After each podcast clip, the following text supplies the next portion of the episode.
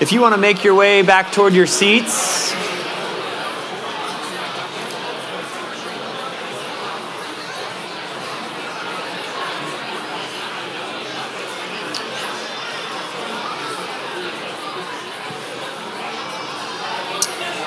the uh, the calendar says Easter, the weather says Christmas.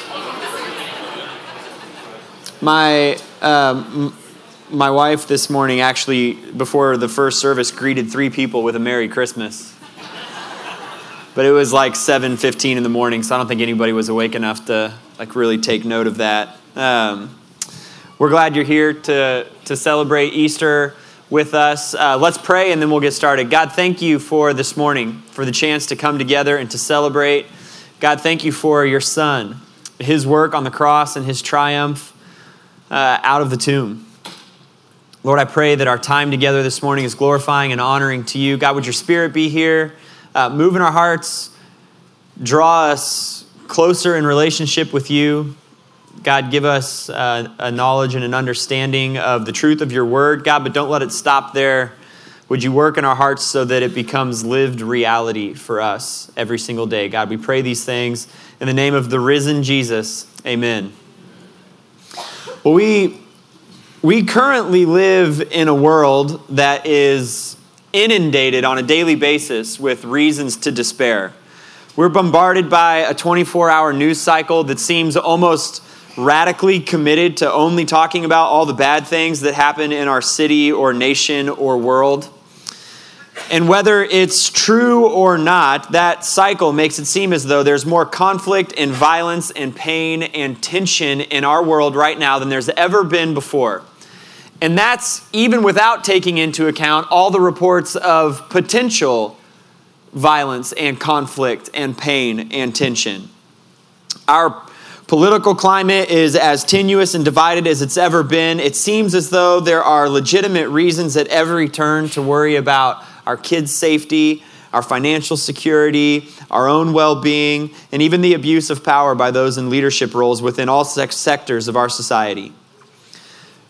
And then add on top of that the reality that social media, in the middle of our normal moments of life, makes it possible to get online and see an endless stream of care- carefully selected and curated highlights from the lives of our friends and acquaintances. As if life weren't challenging enough, the mundane normalcy of our lives cannot ever compare with the running highlight reel we see from the lives of the people that we interact with on social media. As a result of all of this, depression and suicide rates in America are at an all time high, and they don't seem to be lowering or slowing down at any point in the near future. Happy Easter. Welcome to church. We're here this morning to talk about hope. And part of what's required to talk about the hope of the resurrection and the hope of Jesus Christ is that we have a very clear picture of what reality is. And despite everything that I've just listed, even though those are true in the world around us, I believe very firmly that there's overwhelming reason not to be given over to despair or to hopelessness. In fact, this morning on Easter Sunday, we gather together in order to celebrate the triumph of hope. And we're not talking about some sort of like ideological idea of hope or some sort of philosophical thought about what hope is. We're gathered together this morning to celebrate the historical reality that Jesus Christ rose from the dead. And that when he did, hope triumphed.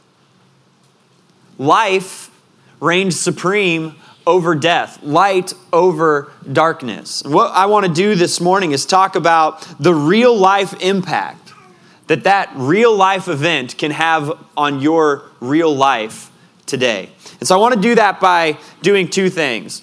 One is that we're going to look at Romans 5, verses 1 through 11. So if you have a Bible and you want to open that up, you're welcome to follow along with us. The verses will also be on the screen, so if you don't have a Bible or have one on your phone, you'll be able to follow along with us. The second thing I want to do this morning is I want to tell three stories, all of them factual. And in the course of doing those two things, I hope that we can see with great clarity that at the resurrection, hope triumphed over despair. And that it didn't just stay there at the resurrection. That that's true for us today as well. So let me start with my first story. It picks up on a Thursday night.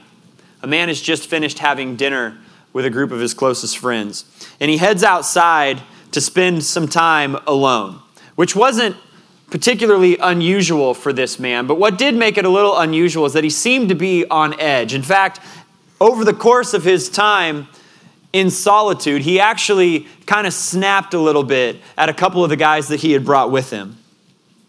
And as he's over there, there begins to be this commotion. And he and the friends that he brought with him are able to see that there's a mob coming. And at the front of that mob is one of the very individuals they had just eaten dinner with. Before they really know what's happening, the man's been arrested. And the rest of the night and the early morning hours of Friday are spent in a blur and a flurry of movement and accusations and trials, and ultimately the anxiety of the unknown. And when the dust has settled, the man has been convicted of a false crime and sentenced to death. And the means of that execution is to be crucifixion. And so, at about six in the morning, after enduring hours of torture and torment, the man is forced to carry the crossbar of his cross through the city and up a hill to a place known as the place of the skull. And it's around 9 a.m. when he finally arrives, and he's affixed to that cross with a criminal on each side of him. And he's left there to die while a crowd watches and hurls insults at him. Three agonizing hours pass, and around noon, a normal sunny day goes completely dark. And there's some commotion in the temple down in the city because this veil in the middle of the temple has been torn. And as all of that happens, the man on the cross cries out, Father, into your hands I entrust my spirit. And with that, he breathes his last. One of the Roman guards who is standing there is caught up in everything that he's witnessing and all that's happening around him. And he says out loud, but really to no one in particular, truly, this man was the Son of God. That man was Jesus of Nazareth. And in that moment, it was hard to know exactly what his death meant. It was hard to know just how meaningful it was. After all, hundreds, thousands of people were sentenced to death by crucifixion during the Roman era.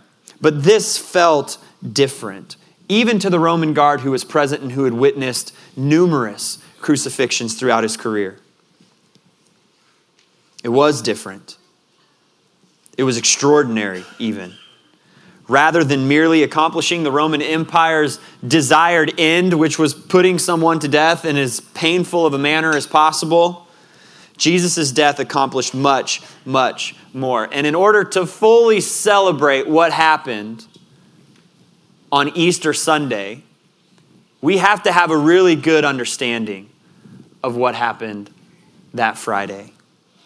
So, what we're going to do is we're going to look at both of those acts the crucifixion and the resurrection. We're just going to point out some stuff that ends up being reality because of their taking place. And I want to start with the crucifixion.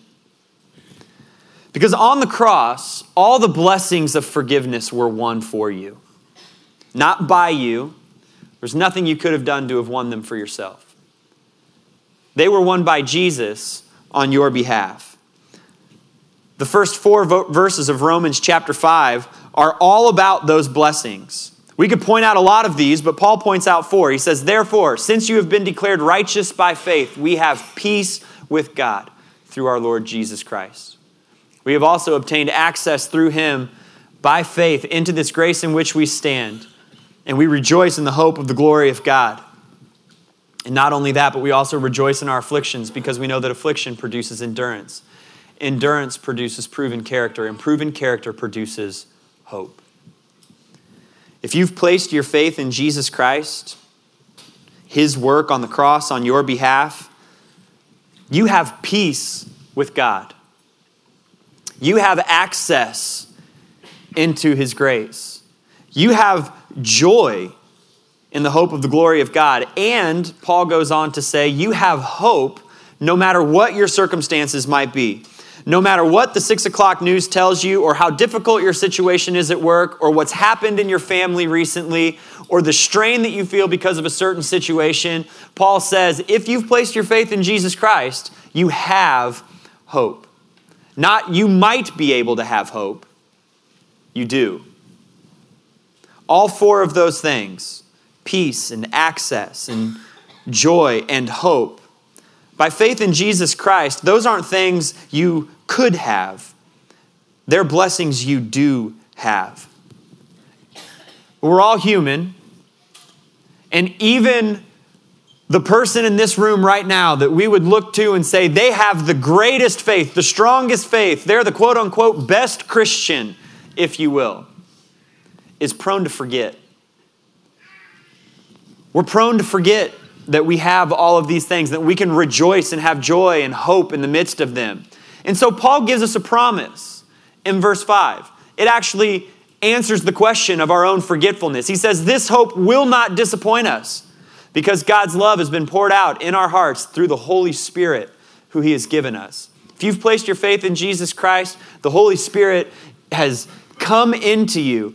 And even when you're most tempted to despair or you're most prone to being overwhelmed by the brokenness and the hopelessness that surrounds you, there's the Holy Spirit just pouring out the love of God into your heart over and over and over, continuously, in this unending sort of flooding in your heart. That Friday on the cross, those things were won for you. Not by you, not because of you. They were won for you by Jesus because of his willingness to go to the cross. That moment on Good Friday is the ultimate proof, the ultimate picture of the depth of God's love for us. In fact, it's like the proof text that God loves humanity. Part of what resides at the irreducible core of love is giving. The depth of a love, in fact, can be measured in part by taking the cost of a gift and holding it up next to the worthiness of the recipient. Let me illustrate that for you. My wife, Melody, is an incredibly loving individual. If you know her, then you know what it is to be loved by her. She gives of herself all the time her time and her energy and her emotion. And yet, her love for those around her is different than the love that she has for me. I know that because I understand the cost of the gift and the worthiness of the recipient. I'm not trying to brag, but she loves me more than she loves anybody else. I know that because she's given me more than she gives to other people. There are like 7.5 billion people on planet Earth. If we just say exactly half of those are male, that's 3.75 billion men. And she went ahead and X'd out all of the other options in order to give herself to me in marriage. That gift cost her. It cost her 3 billion and a lot of other numbers that end in a 9 right? And yet there's a second part to that because you got to take the cost of the gift and then hold it up in comparison to the worthiness of the recipient. And so when we stood at the altar on the day that we took our marriage vows, I knew full well all of the faults that were involved with me. I knew all the shortcomings, all the hangups, all the difficulties, and there was Melody, who probably at least conceptually understood that I wasn't the perfect knight in shining armor that I had presented myself to be. And so we step into marriage, and now we're some years down the road here, and the, the worthiness of the recipient has become clear to her. And the answer is not very. she has come to this understanding of the faults and the hangups and the broken pieces of who I am. And the cost of the gift and the worthiness of the recipient makes it pretty obvious that for some unexplainable reason, she's got a high degree of love for me. And it almost doesn't make sense. Sometimes there's something in Scripture that an author like Paul here in Romans, and ultimately God, wants to make so clear to us that he repeats it multiple times in a short period. And so I want to read Romans 5 6 through like the first half of verse 10. Because Paul makes it very clear the worthiness of the recipient of Jesus on the cross and the cost of that gift. Let me just read the verses. For while we were still helpless at the right time, Christ died for the ungodly. For rarely will someone die for a just person, though for a good person, perhaps someone might even dare to die. But God proves his own love for us in that while we were still sinners, Christ died for us. How much more then, since we have now been declared righteous by his blood, will we be saved through him from wrath? For if while we were enemies, we were reconciled to God through the death of his son, and then verse 10 is going to go on four different times in there because one time wasn't enough and one adjective wasn't enough. Paul talks about the worthiness of the recipient. Maybe you missed it the first time through, but let me change what this looks like on the screen to draw those out. For while we were still helpless, at the right time, Christ died for the ungodly. Jump down to verse 8. But God proves his own love for us in that while we were still sinners, Christ died for us. Verse 10 For if while we were enemies, we were reconciled to God, we were helpless, literally just spiritually powerless. We could do nothing about our state. Paul says that we were ungodly, godless. The reality that left to ourselves, we don't really want anything to do with who God is. In fact, we would rather just explain him away entirely if we could.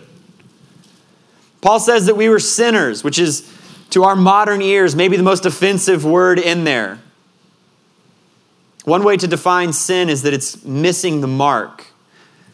That God has this standard that he holds up for humanity for how we're to interact with him and to interact with each other and we're kind of shooting at the target and we miss. But the reality is that left to ourselves, we don't even shoot at the right target. We just willfully point at a different one and happily fire away over there. And then he says we were enemies, hostile opponents.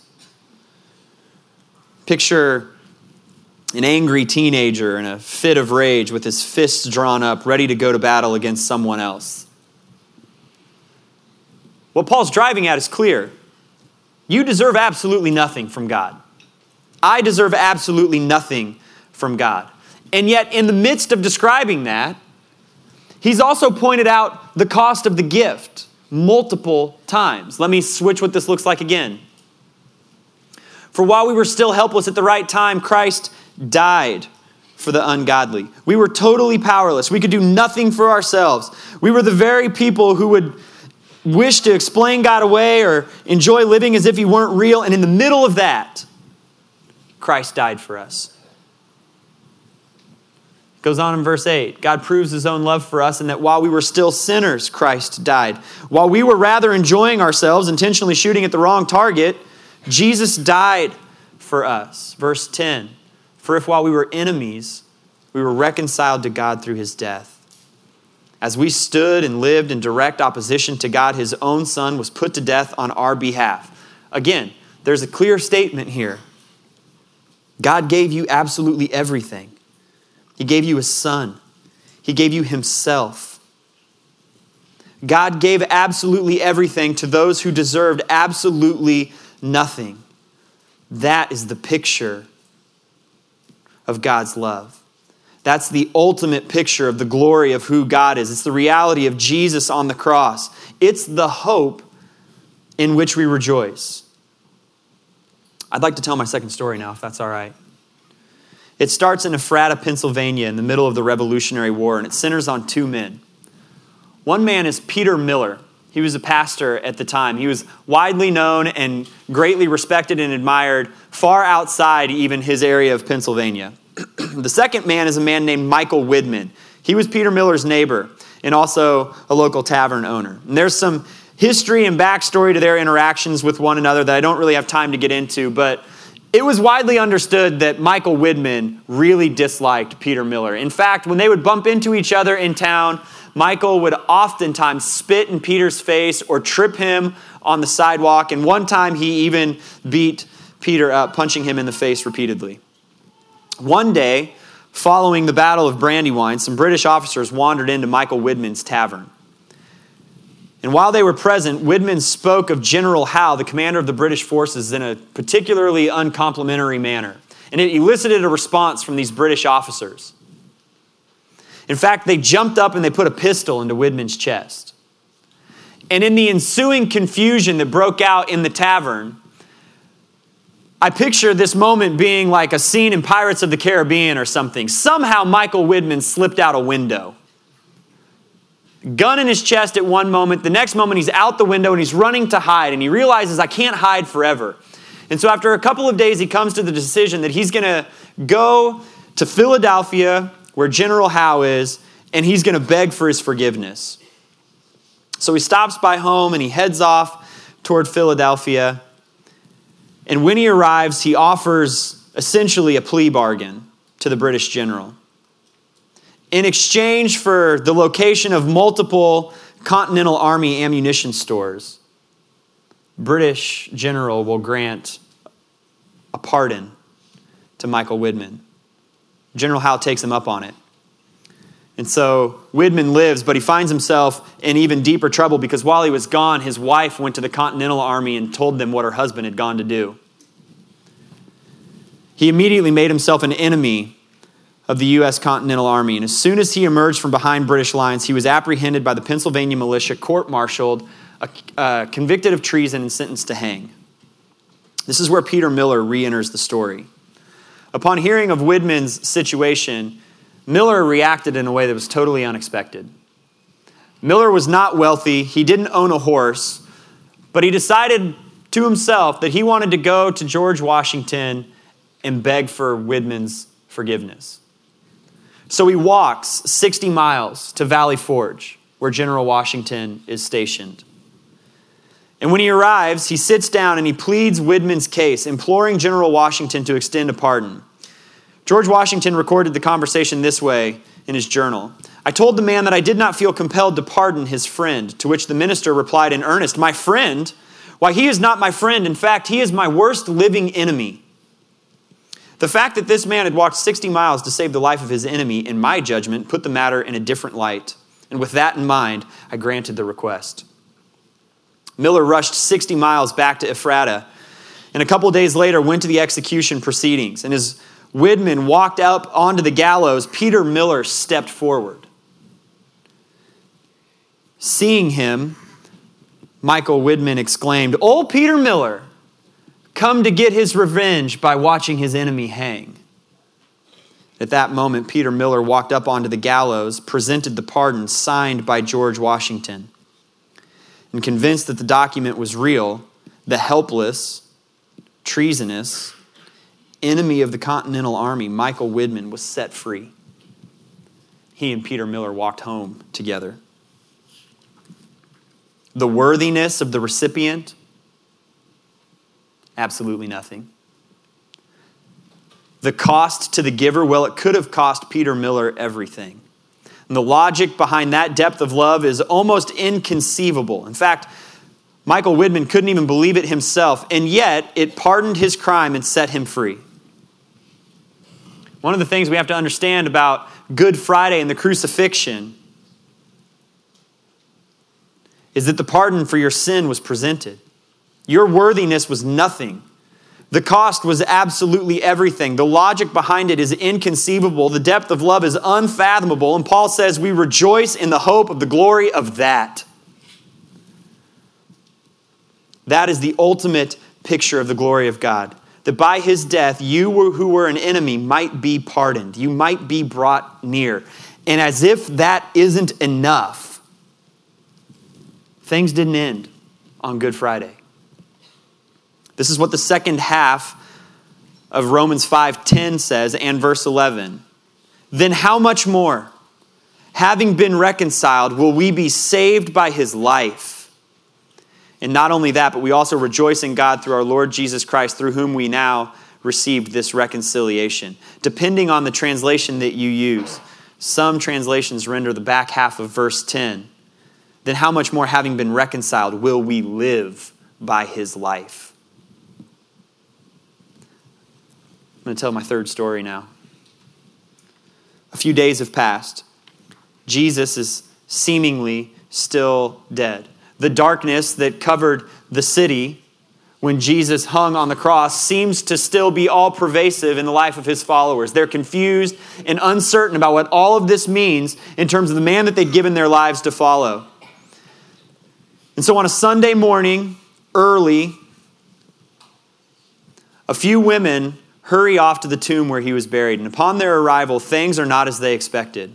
There are no guards present guarding the tomb as there had been the day before. The large stone that had covered the entryway has been rolled aside, and they peek their heads in, and the tomb is empty.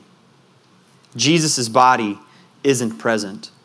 And as they come out of the tomb, two men appear to them, and the women are terrified. But one of the men says, Why are you looking for the living among the dead? He is not here, he is risen. The women are amazed and they do the only thing they can think of. They run back to Jesus' friends and followers and they tell them everything that they've seen. And in a moment of disbelief, two of them take off running toward the tomb and find it just as the women have explained empty. And something amazing happened. Because at the crucifixion, the blessings of your forgiveness were bought. Jesus did something on your behalf that you totally did not deserve. The proof of God's love is right there hanging on the cross. And then on Sunday morning, the proof of God's power is evident in the empty tomb. Because at the resurrection, the consequences of sin were defeated, rendered totally powerless. The resurrection proves that Jesus' pardon for sin was accepted, that the payment was made, that the debt was erased. God loves you so much that he gave you who deserve nothing absolutely everything. And yet, Jesus' death on your behalf isn't exactly the same as Peter Miller's pardon for Widman. Because it's as though you stepped up to the gallows and Jesus presented himself out of the crowd, not just holding a pardon for your release, but walked forward and said, I want to hang in your place. That's different. And so he did. And yet, he lives, resurrected, triumphing over death.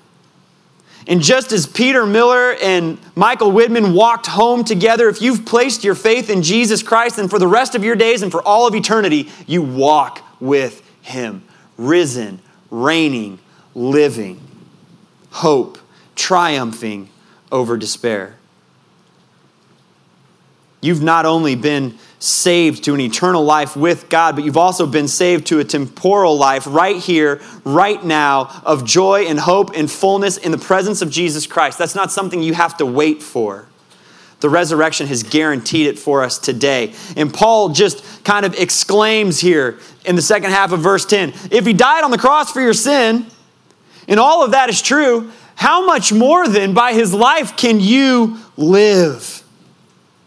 The angel's question at the tomb to those women on that first resurrection Sunday is the same one for us. In all of our hopelessness and despair, why are we looking for the living among the dead? Why are we searching for hope among the despair? Why would we turn on the news and hope for something better? Why would we look around the world or look at the world around us and be surprised when it's broken? Instead, you've got to look somewhere else. You have to look to the one who's triumphed over it.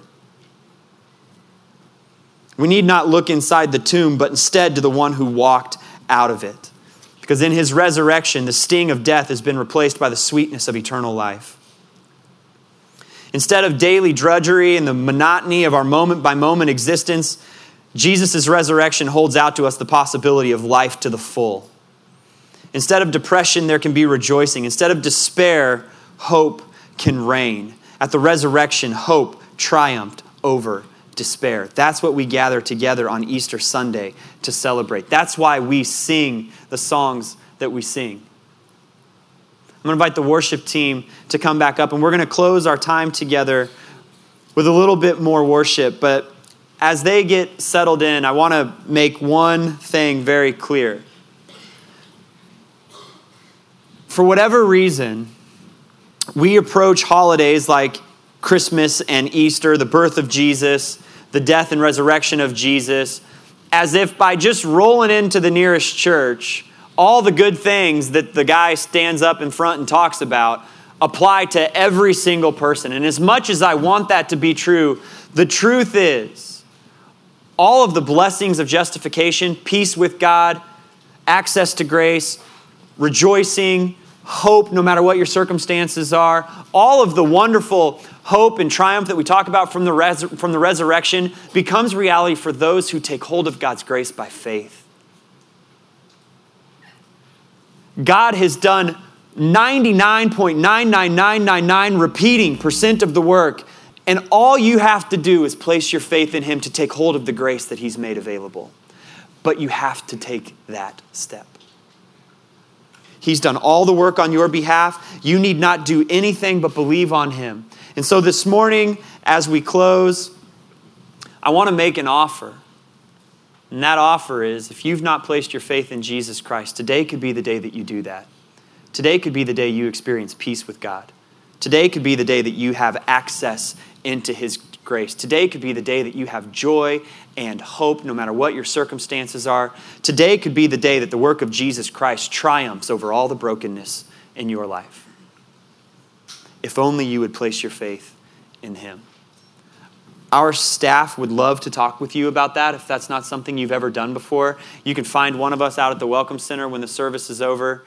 Uh, we're going to stand up and we're going to sing, so you can, you can stand now. If you're someone who's already placed your faith in Jesus Christ, you live in light of the resurrection.